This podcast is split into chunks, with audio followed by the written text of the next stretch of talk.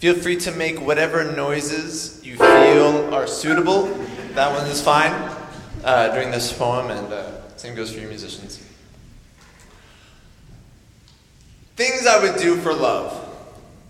I would wear a Russian man's mother in law's wig for an hour and a half. I would sit in a big metal boomerang 30,000 feet above the earth. I would buy you a hummingbird, name it Quentin, give it to you on your doorstep. I would take you to the operas with Quentin, so that even beneath 2,000 gasping hands, the most fervent applause would be yours. I'd change my name.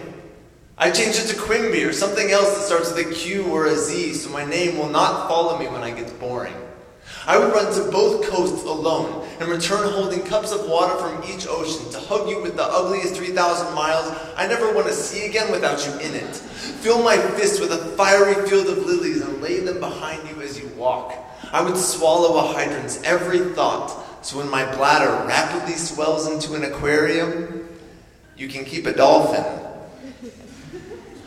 I would run I would write a song too long for my throat and train a giraffe to sing it.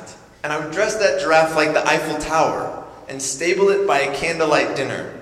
And I would bake you quiche and a crust of sand dollars. Then I would learn to saddle that giraffe, and I would ride it to Peru and back, and bring you every branch low enough to catch on that troubadour giraffe's spotted mast. And I would fashion them into a plank, and jump off of it into a boiling beet stew, and jump out immediately, completely purple, to show you the bruise that I am when you hit me with that look.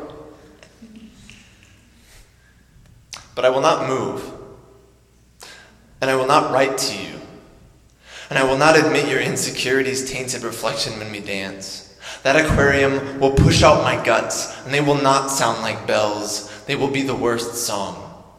I will not test the erosion of a scarred heart once my fingers start bleeding. I will not bandage my hand, because a bandage is a straitjacket for my true colors. And I have thought you storm.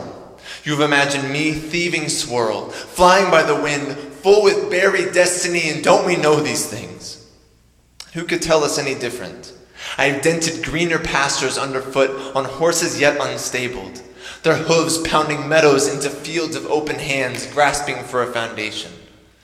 I've heard recently that every heart is an ocean, so I guess too careless you can drown in anyone.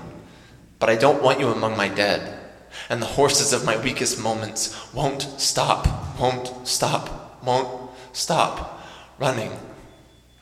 I'm a performer. I'm sorry I never told you.